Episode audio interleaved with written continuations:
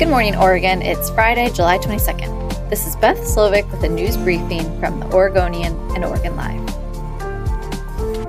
Portland's mayor is tapping a former fire chief to lead the city's emergency efforts to curb gun violence. Mike Myers' job will be to oversee programs that intervene in the lives of those responsible for the shootings plaguing the city and to help those at risk of becoming victims. The announcement was coupled with Mayor Ted Wheeler's declaration Thursday of a state of emergency in Portland due to the city's historic levels of gun violence. Wheeler said the goal is to reduce fatal shootings by 10% over the next two years by increasing community based interventions. About $2.4 million is already set aside in the city's budget for this effort, but it has yet to be distributed to community agencies or people with the background to support violence intervention programs for those falling victim to gun violence.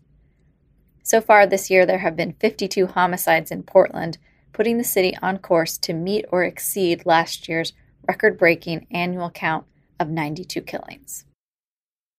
Seven years after a court approved settlement required the state of Oregon to allow people with intellectual or developmental disabilities to move out of so called sheltered workshops into mainstream jobs, a judge Thursday found the state has substantially met its obligations and dismissed the case. The original plaintiffs who filed a class action suit against the state in 2012 hailed the significant success of the settlement. It's described as the first case in the nation to challenge a state funded and administered employment service system as a violation of the Americans with Disability Act of 1990. At a final hearing before U.S. Magistrate Judge John Acosta, they highlighted the accomplishments made in the last decade. Before the case was filed, Oregon segregated more than 2,700 people with intellectual or developmental disabilities in sheltered workshops, warehouse like settings where they performed highly repetitive manual tasks such as folding, sorting, and bagging, and made less than $3 per hour on average per worker. Students with intellectual and developmental disabilities leaving high school received no supportive services and largely were directed into these sheltered workshop jobs. As a result of the settlement, 1,138 former sheltered workshop employees have been moved into community based jobs. The state no longer has any sheltered workshops.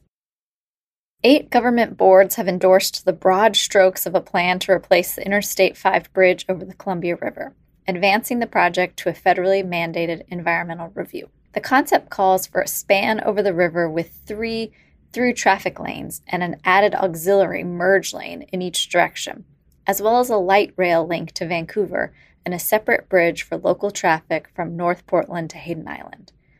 It would eliminate the current bridge's vertical lift, a point of contention for its impact on river traffic, and parts of the Hayden Island interchange. The plan also calls for tolling to help pay for the project and discourage travel during high traffic hours. Funding sources haven't been settled. The proposed bridge would cost several billion dollars, the bridge planning team intends to apply for large federal grants this summer, seeking funds earmarked for mega projects and major bridges. Former Oregon Duck star Raevyn Rogers finished first in her heat and moved through to the semifinal round of the women's 800 meters at the World Athletics Championships at Hayward Field Thursday. Rogers won the heat in a time of 2 minutes 1.36 seconds. She entered the final straight in fifth place, but used a strong finish to push past the other competitors. Rogers was one of three Americans to qualify for the semifinal round. They're scheduled for today, day 8 of 10.